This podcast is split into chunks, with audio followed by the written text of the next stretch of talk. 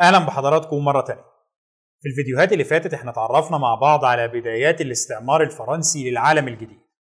النهارده إن شاء الله هنكمل كلامنا علشان نتعرف على تطور المستعمرات الفرنسية في العالم الجديد وعلى نشأة فرنسا الجديدة. خليكم معنا. إحنا قلنا قبل كده إنه مدينة كيبك اتأسست بدعم من الملك هنري الرابع ملك فرنسا سنة 1608 وبالإضافة لمدينة كيبك كان تم تأسيس مدينة بورت رويال في منطقة أكاديا. وبكده فرنسا بقى عندها مركزين رئيسيين للتواجد في العالم الجديد. المركزين دول كانوا موجودين في المناطق الشمالية اللي هي دولة كندا الحالية. بعد تأسيس كيبك بسنتين سنة 1610 الملك هنري الرابع ملك فرنسا بيموت وبيتولى الحكم من بعده ابنه الملك لويس الثالث عشر. الفترة الأولى في عهد لويس الثالث عشر ما كانتش فترة مستقرة قوي في التاريخ الفرنسي لأنه بيتولى الحكم وهو طفل صغير واللي بيتحكم في كل شيء في الدولة كانت أمه الملكة ماري دي ميديتشي. لما لويس الثالث عشر بيكبر وبيحاول إن هو يستقل بالحكم أمه بتعارض ده وبيؤيدها في موقفها عدد من النبلاء الفرنسيين اللي كان ولائهم الأساسي للملكة الأم مش للملك لويس الثالث عشر. النزاع ما بين الأم وابنها بيشغل فرنسا فترة كبيرة أكتر من عشر سنين. لحد ما في النهاية بيتم تسوية النزاع ده. والفضل الأساسي في تسوية النزاع ده بيرجع لسياسي ولرجل دين فرنسي مهم جدا في الفترة دي اسمه الكاردينال ريشيليو. طيب مين بقى الكاردينال ريشيليو؟ الراجل طبعا زي ما هو واضح من اسمه كان رجل دين فرنسي. رجل دين فرنسي كاثوليكي. الراجل كان بيشغل منصب قيادي في الكنيسة الكاثوليكية اللي هو منصب الكاردينال أو اللي بيترجم للعربي بالمطران. ده منصب أعلى من الأسقف ولا يفوق في المكانة داخل الكنيسة الكاثوليكية في العالم كله سوى منصب واحد اللي هو منصب البابا نفسه. طبعا طبيعة المنصب بتاعه ممكن تدينا فكرة مبدئية عن طبيعة الكاردينال ريشيليو الشخصية. الراجل كان كاثوليكي متدين جدا. والنقطة الثانية اللي إحنا محتاجين نعرفها عنه هي إنه تم تنصيبه كأسقف في سن 21 سنة وتم تنصيبه ككاردينال في سن 36 سنة تقريبا وده سن مبكر جدا جدا بالنسبة لتقاليد الكنيسة الكاثوليكية. ريشيليو من الشخصيات اللي ممكن تختلف على حاجات كتير جدا فيما يخصها لكن الشيء الوحيد اللي مفيش خلاف عليه فيما يخصه كان إنه واحد من اذكى رجال عصره على الإطلاق. طيب اللي يهمنا هنا هو إنه مع دوره المهم في تسوية النزاع ما بين الملكة الأم والنبلاء من جهة وما بين الملك لويس الثالث عشر من جهة تانية الملك لويس الثالث عشر بيستعين به كرجل دولة. وفي النهاية سنة 1624 بيتولى الكاردينال ريشيليو منصب الوزير الأول في فرنسا اللي هو المنصب اللي يعادل حاليا منصب رئيس الوزراء. ومن اللحظة دي بتنشأ علاقة خاصة جدا ما بين الملك وما بين رئيس وزراء. لويس الثالث عشر كان هو ملك فرنسا بينما ريشيليو كان هو المتحكم في كل مفاتيح وتفاصيل السلطة في فرنسا. العلاقة دي ما كانش معناها إن لويس الثالث عشر كان ملك ضعيف أو مهمش أو منعزل عن حكم دولته ولكنها في الوقت نفسه كانت علاقة معقدة جدا. وريشيليو كان بيقوم فيها بدور المخطط اللي بيقترح الاستراتيجيات والمنفذ اللي بيقدر يحول الاستراتيجيات دي لحقائق على الأرض.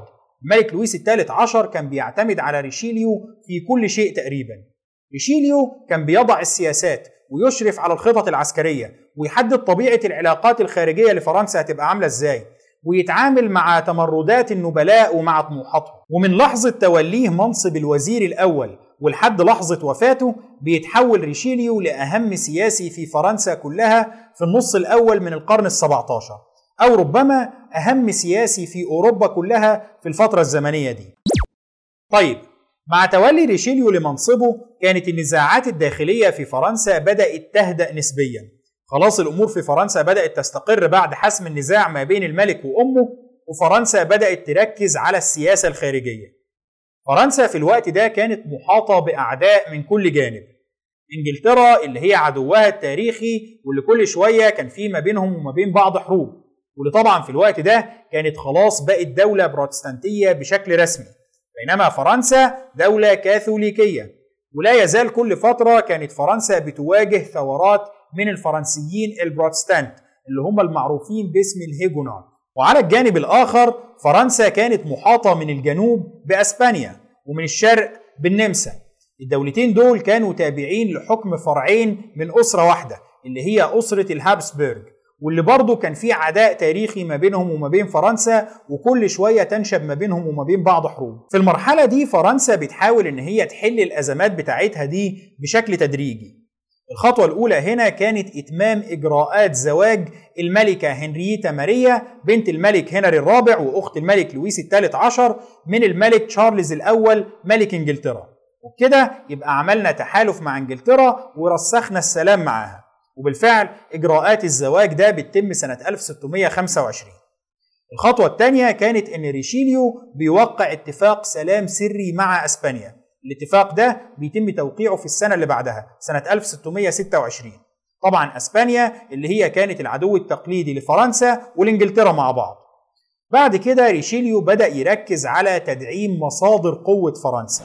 ريشيليو هنا كان مقتنع تماما إن فرنسا لن تصبح قوة عظمى إلا لو بقى عندها أسطول قوي يقدر ينافس أو يتفوق على الأسطول الإنجليزي وعلى الأسطول الأسباني. انجلترا واسبانيا كانت كل دولة منهم عندها أسطول ضخم جدا. الأساطيل دي هي اللي استخدموها في إنهم يحاربوا بعض وبعد كده في إنهم يبسطوا سيادتهم على العالم الجديد. بينما فرنسا كانت أضعف منهم هما الاثنين نسبيا من ناحية الأسطول. وريشيليو كان شايف إن ده الوقت اللي نقدر نغير فيه النقطة دي طبعا لما نبني الأسطول ده هنقدر نستخدمه في إنشاء مستعمرات فرنسية ضخمة جدا في العالم الجديد زيها زي المستعمرات الإنجليزية والأسبانية وتبقى المستعمرات دي امتداد لفرنسا ومصدر ضخم للثروة للدولة الفرنسية. بس الفكرة إنه ريشيليو لما بيبدأ في تنفيذ سياساته دي إنجلترا بتبدأ تقلق. أيوه ماشي الملك تشارلز كان متجوز من أخت الملك لويس الثالث عشر. بس معلش تشارلز أصلا اتجوزها علشان يضمن إن فرنسا تبقى حليف لإنجلترا. ولكن اللي بيحصل دلوقتي العكس فرنسا بتستغل السلام ده في إنها تتحول لمنافس قوي لمصالح إنجلترا. وده شيء تشارلز ما كانش مستعد ابدا إن هو يقبله. والخطوة الأهم اللي بياخدها ريشيليو واللي بتثير حفيظة إنجلترا جدا بتكون إن هو بيقرر ينشئ شركة جديدة لإدارة المستعمرات الفرنسية. إحنا قلنا في الفيديو اللي فات إن الملك هنري الرابع ملك فرنسا كان منح الحق الحصري في تجارة الفراء في العالم الجديد لتاجر اسمه بيير دوغوا. ولكن بعد وفاة الملك هنري الرابع الحق الحصري ده بينتقل لشركة فرنسية اسمها شركة التجار سنة 1613 الشركة دي بتحتكر تجارة الفراء مع العالم الجديد لحد سنة 1620 ولكن على مدار السبع سنين دول الشركة بتفشل في تطوير الوضع بشكل كبير في العالم الجديد. زي ما قلنا كيبك كانت بتنمو ببطء شديد جدا في الفترة دي. وبسبب العقبات اللي بتعاني منها شركة التجار بيتم سحب حق الامتياز ده منها وبيتم منحه لشركة جديدة. الشركة دي كان اسمها شركة مونمورانسي. الكلام ده بيحصل سنة 1621 وبتستمر شركة مونمورانسي محتكرة تجارة الفراء مع العالم الجديد لمدة ست سنين. ولكن برضه في الست سنين دول بيستمر النمو في المستعمرات الفرنسية ببطء شديد جدا. الشركات دي كان كل اللي يهمها زي ما قلنا هو إتمام التبادل التجاري مع السكان الأصليين وإنهم ياخدوا الفراء من السكان الأصليين يبيعوه في أوروبا بأسعار مرتفعة. المستعمرات بقى تنمو ولا تتحرق؟ مش مشكلتنا. ما دام التجارة شغالة إحنا مش عايزين حاجة. طيب زي ما قلنا سنة 1627 كان الوضع في فرنسا بقى مستقر بشكل كبير جدا. كده الكاردينال ريشيليو كان بقاله ثلاث سنين في منصبه كوزير أول وكان مر سنتين على زواج أخت الملك لويس الثالث عشر من ملك إنجلترا وكان مر سنة على إبرام الصلح مع أسبانيا. وهنا الكاردينال ريشيليو بيقرر إنه يبدأ يلتفت لمصالح فرنسا في العالم الجديد. الراجل لما بيلاقي إن كل الشركات كان همها الربح ومفيش شركة منهم كانت مهتمة بترسيخ نفوذ فرنسا في العالم الجديد بيلاقي في الوقت نفسه إنه البلاط الفرنسي ما كانش مستعد إن هو يغامر في العالم الجديد مغامرة كبيرة. فرنسا كانت محتاجة إن هي تحتفظ بقوتها في قلب أراضيها تحسبا لأي مشكلة أو نزاع. الراجل لما بيلاقي كده بيقرر إن هو يكمل في الاعتماد على الشركات ولكن مع تغيير السياسة بتاعته معاهم شوية. الراجل بيكون عايز يجبر الشركات دي على تنفيذ الاستراتيجية بتاعته. طيب إزاي هيعمل ده؟ ريشيليو هنا بيؤسس شركة جديدة. الشركة دي اللي بتعرف باسم شركة فرنسا الجديدة أو اللي بتعرف باسم شركة الشركاء المئة. الراجل بيجيب 100 مستثمر أو سياسي مقربين من البلاط الفرنسي. كل واحد من المية دول بيضخ 3000 جنيه فرنسي في الشركة. 3000 جنيه فرنسي ده كان رقم كبير. وبكده يبقى الشركة رأس مالها بقى 300 ألف جنيه فرنسي. ريشيليو بيمنح الشركة دي الحق الحصري في تجارة الفراء في العالم الجديد وبيحط لها في المقابل مسؤوليات عن استعمار العالم الجديد. ريشيليو بيعين تشامبلين اللي هو المستوطن والمستكشف اللي أسس مدينة كيبك واللي كان مؤمن تماما بأنه المستعمرات الفرنسية لازم تتوسع في مجالات مختلفة مش بس في التجارة. بيعينه كحاكم لمنطقة فرنسا الجديدة اللي هو الاسم اللي هيطلق على مناطق النفوذ الفرنسية في العالم الجديد بعد كده. ريشيليو كان شايف إن الصفقة بتاعته مع الشركة صفقة عادلة جدا. أنتوا هتقدروا تتاجروا وتكسبوا زي ما أنتوا عايزين ولكن من خلال أرباح التجارة دي لازم تمولوا إنشاء مستعمرات فرنسية في العالم الجديد وتدعموا نقل سكان فرنسيين ومستوطنين هناك. المستعمرات الفرنسية لازم تكبر وتنمو بسرعة علشان تقدر تنافس المستعمرات الإنجليزية اللي كانت أكبر منها بمراحل في التوقيت ده. أي نعم في الوقت ده كان لسه هجرة البيوريتان ما بدأتش وبالتالي الإنجليز ما كانش عندهم التواجد الضخم جدا في العالم الجديد اللي هيحصل في مرحلة لاحقة وتحديدا في المناطق الشمالية اللي هي كانت قريبة من مناطق النفوذ الفرنسي. ولكن في النهاية أعداد الإنجليز كانت تقدر بالآلاف بينما أعداد الفرنسيين في كل مناطق نفوذهم في العالم الجديد كانت بضع مئات على أقصى تقدير. ريشيليو بيرسم للشركة خطط التوسع بتاعتها وبيبدأ يرسم معاها خطط طموحة جدا بالنسبة لمستقبل فرنسا في العالم الجديد. السؤال المهم هنا اللي ريشيليو كان بيحاول يجاوب عليه هو إزاي هننظم الوضع الجديد في منطقة فرنسا الجديدة؟ يعني الإنجليز مثلا بيبعتوا ناس مرتبطين بعقود عمل إجبارية محددة المدة مع الشركات بتاعتهم. وبدأوا إن هم يعملوا هناك نظام للحكم الذاتي ونظام لإشراك المستوطنين دول في إدارة المستعمرات بتاعتهم. لكن فرنسا لحد الوقت ده كان كل اللي بيروح منهم للعالم الجديد بيبقى رايح باعتباره موظف عند شركة أو رايح يتاجر. طموحات ريشيليو كانت أكبر من كده. الراجل كان عايز يعمل مستعمرات فرنسية ضخمة جدا ودائمة عايز يعمل مجتمعات جديدة. طيب لما هنعمل مجتمع جديد هنحكمه إزاي وهنديره إزاي؟ ريشيليو هنا كرجل دين ذو طبيعة محافظة بيكون ضد فكرة التغيير. إحنا مش هنروح نخترع نظام جديد. زي ما في نظام حكم معروف ومستقر في فرنسا إحنا هننقل نفس النظام ده تقريبا للعالم الجديد. دي أراضي فرنسية ولازم يتطبق فيها النظام الفرنسي. فرنسا في الوقت ده طبعا كان بيحكمها نظام إقطاعي مطلق.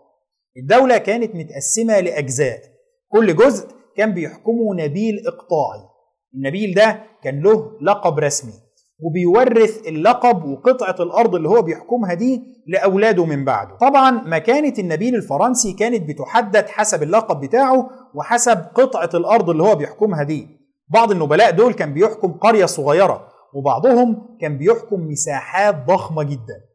النبلاء دول كان ليهم حق جباية الضرائب من المناطق الخاضعة ليهم وكان عليهم حق حمايتها. وطبعا النبيل ده كان بيمثل سلطة الدولة وصوت القانون في المنطقة بتاعته. وفي نفس الوقت كان كل واحد من النبلاء دول بيبقى ملحق بالمنطقة اللي هو بيحكمها رجل دين كاثوليكي. علشان يبقى مسؤول عن الشعائر الدينية وعن جباية العشور للكنيسة الكاثوليكية. يعني باختصار الدولة كانت مقسمة لمناطق وكل منطقة كان فيها ممثل للدولة وممثل للكنيسة. ممثل الدولة كان مسؤول عن كل الشؤون الدنيوية اللي هو النبيل اللي بيحكمها. وممثل الكنيسة كان مسؤول عن كل الشؤون الروحية ليها. ريشيليو كان شايف إن ده مش بس نظام جميل ولكنه هو ده النظام الطبيعي. ده النظام الطبيعي للكون. وعلشان كده ما كانش شايف إننا محتاجين نعمل نظام جديد يطبق في العالم الجديد. إحنا هناخد نفس النظام ده وهننقله هناك. ولكن مع بعض التعديلات الصغيرة. ريشيليو بيبدأ يقسم مناطق النفوذ الفرنسية في العالم الجديد لأجزاء أصغر. وكل جزء هيبقى فيه نبيل مسؤول عنه. وهيبقى فيه رجل دين بيساعده في نشر الكاثوليكية في المنطقة بتاعته. نفس المبدأ اللي موجود في فرنسا. ولكن الفكرة إنه إدارة نظام إقطاعي مستقر ده شيء وإنشاء نظام إقطاعي من الصفر ده شيء مختلف تماما. الوضع في العالم الجديد كان مختلف وصعب إن أنت تلزم أحد النبلاء هناك بإن هو يقدم الحماية مثلا للمستوطنين اللي عايشين في المنطقة بتاعته. حماية إيه؟ مش لما يعرف يحمي نفسه الأول؟ الفكرة دي كانت بتستلزم إن كل واحد من النبلاء دول يكون عنده جيش خاص بيه علشان يقدر فعلا يوفر الحماية للرعاية بتوعه. وده طبعا كان شيء مستحيل. وعلى الجانب الآخر صعب برضه إنك تخلي المستوطنين يقدموا للنبيل في المنطقة بتاعتهم فروض الولاء والطاعة وهم مش مستفيدين منه بحاجة. يعني هنسمع كلامه ويبقى له وضع مميز عننا ليه؟ ما إحنا كده ما بناخدش حاجة منه علشان نقدم له المزايا دي في المقابل. وعلشان كده النظام الإقطاعي اللي ريشيليو بيقرر إن هو يطبقه في العالم الجديد بيتحول لمنظر صورة للنظام الإقطاعي ولكنها في حقيقة الأمر كانت شيء مختلف تماما. اللي بيحصل لاحقا على أرض الواقع هو أنه علاقة المستوطنين بالإقطاعيين في العالم الجديد بقت أقرب لعلاقة المستأجر بصاحب الأرض. أو لو عايزين نتكلم بدقة أكبر يبقى علاقة المستفيد بصاحب حق الانتفاع. كل الحكاية إنه المستوطنين بقوا بيدفعوا مبلغ معين للشخص اللي بيحمل الحق الإقطاعي في المنطقة بتاعتهم كل سنة. بخلاف كده هتوجع دماغنا ولا نوجع دماغك. في هنا نقطة تانية برضو في التنظيمات والقواعد اللي بيحطها ريشيليو في المرحلة دي بيكون لها تأثير عميق جدا فيما بعد فيما يخص المستعمرات الفرنسية في العالم الجديد النقطة دي هي إن ريشيليو كرجل دين كاثوليكي وكرجل دولة خايف من الانقسامات الدينية اللي كانت موجودة في فرنسا بيقرر إن محدش هيحق له الحياة في المستعمرات الفرنسية إلا لو كان كاثوليكي طيب الهيجونات مثلا اللي هم البروتستانت الفرنسيين هنعمل فيهم إيه؟ لا مش مسموح لهم إن هم يهاجروا للمستعمرات الفرنسية إلا لو تحولوا للكاثوليكية وده طبعا ما كانش هيحصل. طبعا قرار زي ده بيتسبب في منع هجرة قطاع كبير جدا من الفرنسيين اللي كان بالفعل عندهم استعداد إنهم يهاجروا. زي ما حصل مع البيوريتان الإنجليز مثلا. الهيجونوت أصلا حاولوا إن هم يهاجروا للعالم الجديد سنة 1562 اللي هو قبل البيوريتان أو الحجاج ما يفكروا إن هم يهاجروا للعالم الجديد بحوالي 60 سنة. ولكن قرار ريشيليو بيمنعهم من الهجرة للمستعمرات الفرنسية. وكنتيجه لده بيحرم المستعمرات الفرنسية من عدد ضخم جدا من المهاجرين المحتملين. مش بس كده ولكن الموضوع بيبقى له تأثير عكسي لأن الهيجونات الفرنسيين اللي بيقرروا إن هم يهاجروا بعد كده بيقرروا يهاجروا للمستعمرات الإنجليزية مش الفرنسية. لأنه على الأقل في المستعمرات الإنجليزية هيقدروا يتمتعوا بحريتهم الدينية بدون ما يتعرضوا للاضطهاد. وعلشان كده سياسات ريشيليو فيما يخص الهجرة وتحديدها على أساس ديني بالرغم من إنه هدفها الأساسي كان تقوية المستعمرات الفرنسية في مواجهة الإنجليز إلا إنها على المدى الطويل بتدعم نمو المستعمرات الإنجليزية ربما أكثر ما بتدعم نمو المستعمرات الفرنسية دي. ولكن برضه ريشيليو هنا بياخد خطوة تانية في منتهى الذكاء. الخطوة دي هي إنه في نفس السنة اللي بيتم تأسيس شركة الشركاء المية فيها سنة 1627 بيخلي الملك لويس الثالث عشر يصدر مرسوم. باعتبار إنه السكان الأصليين اللي هيعتنقوا الكاثوليكية هيتم معاملتهم كفرنسيين طبيعيين.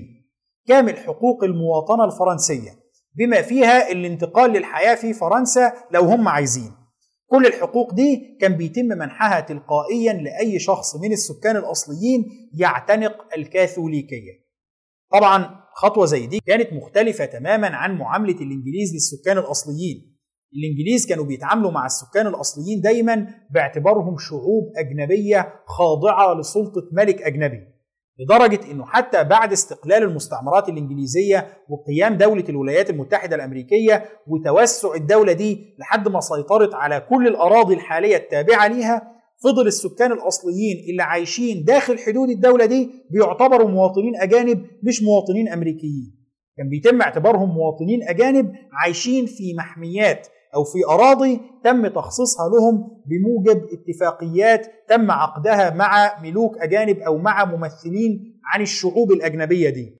الاتفاقات دي كان بيتم توقيعها معاهم باعتبارهم مجموعات أو قبائل أو حكومات أجنبية تماما مش باعتبارهم مواطنين في دولة الولايات المتحدة.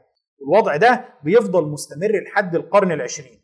السكان الأصليين في الولايات المتحدة لم يحصلوا على حق المواطنة بشكل كامل في الولايات المتحدة الأمريكية إلا سنة 1924 بينما السياسة الفرنسية الذكية اللي وضعها ريشيليو كانت بتمنحهم حقوق مشابهة قبلها ب 300 سنة. أي نعم الحق ده ما كانش حق مطلق وكان حق مشروط باعتناق الكاثوليكية ولكن الخطوة دي بترسخ النفوذ الفرنسي أكثر وأكثر في المناطق التابعة لها. عموما خطط ريشيليو كانت خطط ممتازة. الراجل كان عارف كويس هو عايز إيه وعارف إزاي يقدر يحول رغباته دي لحقائق. ولكن الخطط دي كلها كانت بتمثل مصدر قلق كبير جدا لإنجلترا. إنجلترا كانت شايفة سياسات فرنسا في العالم الجديد وشايفة توسع فرنسا في بناء سفن جديدة للأسطول الفرنسي كتهديد للنفوذ وللصعود الإنجليزي. ما ننساش هنا إن إنجلترا نفسها كانت دولة حديثة عهد في موضوع الاستعمار ده. يعني إحنا بنتكلم هنا عن سنة 1627 اللي هو كان مر 20 سنة فقط على إنشاء جيمس تاون فيعني لسه إنجلترا كانت بتحاول تستوعب الوضع كقوة استعمارية. كان سهل جدا إن تيجي قوة تانية تطيح بيها. وعلشان كده الإنجليز كانوا مهتمين جدا بتحجيم القوة الفرنسية الصاعدة. طيب هنعمل ده إزاي؟ الإنجليز هنا بيلاقوا إنه في حل واضح جدا. فرنسا دولة فيها أقلية بروتستانتية مضطهدة وإحنا دولة بروتستانتية. يبقى الطريقة السهلة لإضعاف فرنسا هي دعم البروتستانت. لازم ندعم الهجونات في فرنسا. وعلشان كده الإنجليز بيجهزوا حملة عسكرية سنة 1627 وبيتوجهوا بيها للأراضي الفرنسية علشان يدعموا ثورات الهجونات فيها. طيب يا جماعة بس زوجة ملك إنجلترا تبقى أخت ملك فرنسا. هيحاربوا بعض. الإنجليز بيقول لك أيوه هم يعني نسايبنا آه بس دي مصالح. في الأساس الشعب الإنجليزي ما كانتش عاجباه الجوازة دي من الأول وما كانوش راضيين عن فكرة إنه ملك إنجلترا يتجوز فرنسية كاثوليكية. ولكن حتى لو الملك اتجوزها الزواج ده مش لازم يعوق إنجلترا عن الدفاع عن مصالحها. وحتى الملك تشارلز نفسه كان مستعد إن هو يحارب. لأنه كان في خلاف ما بينه وما بين عيلة مراته علشان الضوطة بتاعتها. الضوطة دي اللي هي المبلغ اللي بتدفعه الزوجة أو أهل الزوجة للزوج في بعض الثقافات. أيوه الزوجة هي اللي بتدفع للزوج مش العكس. تشارلز لما اتجوز هنريتا ماريا كان طمعان في إن هو هياخد مبلغ ضخم جدا باعتبار إنه أنا هتجوز بنت ملك وأخت ملك. ولكن تقريبا لويس الثالث عشر ضحك عليه فقال له طيب أنا هوريك بقى. المهم هنا إن خلاصة كل العوامل دي أدت لاندلاع الحرب ما بين إنجلترا وما بين فرنسا. الحرب دي في أوروبا ما عملتش تأثير كبير. إنجلترا حاولت إن هي تشعل ثورات وتدعمها ولكن ريشيليو أشرف بنفسه على قمع أي محاولة للخروج على سلطة لويس الثالث عشر وأثبت كفاءة كبيرة جدا وقدر فعلا يحيد الخطر الإنجليزي وخطر ثورات الهيجونات. ولكن الفرق الحقيقي هنا حصل في العالم الجديد. الإنجليز رجعوا لسياسة القرصنة المدعومة من الدولة مرة تانية.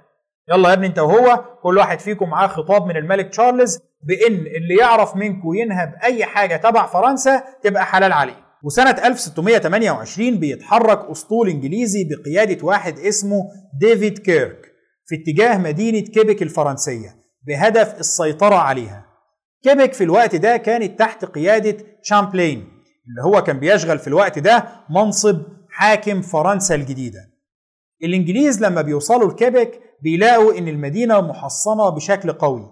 صعب إن هم يقدروا يخترقوها بدون خسائر كبيرة. فالإنجليز هنا بيلجأوا للاستفادة من الميزة الاستراتيجية بتاعتهم.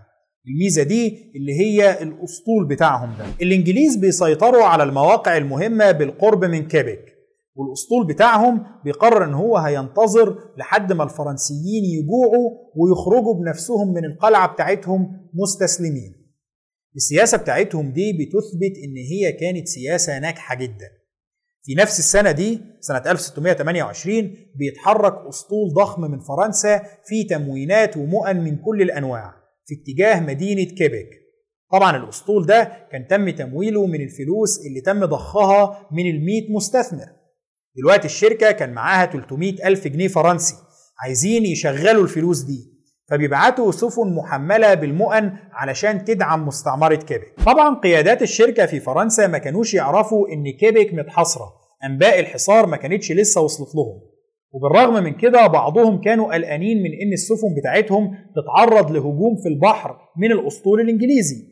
ولكن تحت ضغط ريشيليو الإمدادات دي بتتبعت. إحنا يعني مش هنسيب المستعمرات بتاعتنا بدون أي إمدادات لمجرد إن في حرب حصلت. بالعكس ده هو ده الوقت المناسب اللي نقدر نضغط فيه أكتر ونتوسع أكتر. ولكن بمجرد السفن الفرنسية ما بتقرب من كيبك بتلاقي الإنجليز منتظرينها. والسفن الفرنسية دي بتقع فريسة للإنجليز اللي بينهبوا كل محتوياتها. طبعا دي كانت ضربة قوية جدا للمستثمرين في شركة المية. ولكنها كانت ضربة أقوى لسكان كيبك اللي بيلاقوا نفسهم على حافة المجاعة. الحصار ده لو استمر شوية كمان الناس دول هيموتوا من الجوع. سكان كيبك بيقدروا يصمدوا حوالي سنة كمان لحد سنة 1629 وعلى الجانب الآخر الحرب في أوروبا كان بقى واضح إنها مش هتوصل أي حد لأي مكان.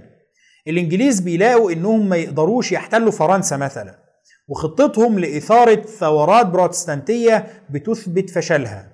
وبالتالي ما بيكونش فيه قدامهم غير الجلوس للتفاوض مع الفرنسيين وإنهاء الحرب. وبالفعل بيتم التوصل لتسوية ما بين الدولتين.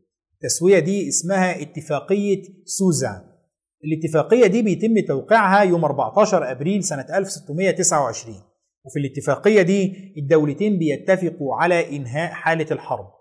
وإن كل طرف منهم هيحتفظ بالمكاسب اللي قدر يحققها خلال الصراع. يعني بيتفقوا ببساطة على تسوية الوضع القائم والاعتراف به كما هو عليه في وقت توقيع الاتفاقية. الفكرة بقى إنه لحد الوقت ده كانت كيبك صامدة أمام الحصار الإنجليزي. أي نعم الصمود ده بينهار في شهر يوليو من نفس السنة اللي هو بعد توقيع الاتفاقية بثلاث شهور بس ولكن المهم إن وقت توقيع الاتفاقية كيبك كانت لا تزال تحت سيطرة فرنسا. في شهر يوليو سنة 1629 الفرنسيين اللي كانوا موجودين في كيبك واللي كانوا قربوا فعلا يموتوا من الجوع بيستسلموا للإنجليز. الطرفين هنا ما كانش لسه وصل لهم أخبار السلام اللي انعقد في أوروبا. الإنجليز بيدخلوا كيبك وبيعتبروا نفسهم كده خلاص انتصروا بعد حصار طويل. ولكن بمجرد سيطرة الإنجليز على المدينة بتوصل الأخبار من أوروبا إنه في سلام انعقد. فرنسا طبعا أول ما بتكتشف إن المستعمرة بتاعتها استسلمت بعد إبرام الصلح بتطالب إنجلترا بإعادة كيبك والانسحاب منها. الإنجليز هنا بيمطلوا شوية لحد ما بيتم توقيع اتفاق تاني سنة 1632 في الاتفاق ده الإنجليز بيوافقوا على إعادة المناطق الفرنسية اللي تم احتلالها في كندا إلى فرنسا. وعلى دفع تعويضات في مقابل السلع والبضائع اللي تم نهبها. وعلى الجانب الآخر فرنسا بتؤكد في الوقت ده التزامها بأن هي هتدفع الضوطة اللي كانت مزعلة تشارلز الأول ملك إنجلترا. وبالفعل سنة 1632 بتستعيد فرنسا سيطرتها مرة تانية على مستعمراتها في العالم الجديد. وبيبدأ تطبيق النظام اللي اقترحه ريشيليو فيها. ولكن فرنسا هنا بتكون أدركت مدى ضعف المستعمرات بتاعتها مقارنة بالمستعمرات الإنجليزية المجاورة وكانت مصممة على إنها تغير الوضع ده. إزاي ده هيحصل؟ ده اللي هنتكلم فيه في الفيديو اللي جاي إن شاء الله. شكرا لحضراتكم وإن شاء الله نكمل كلامنا الأسبوع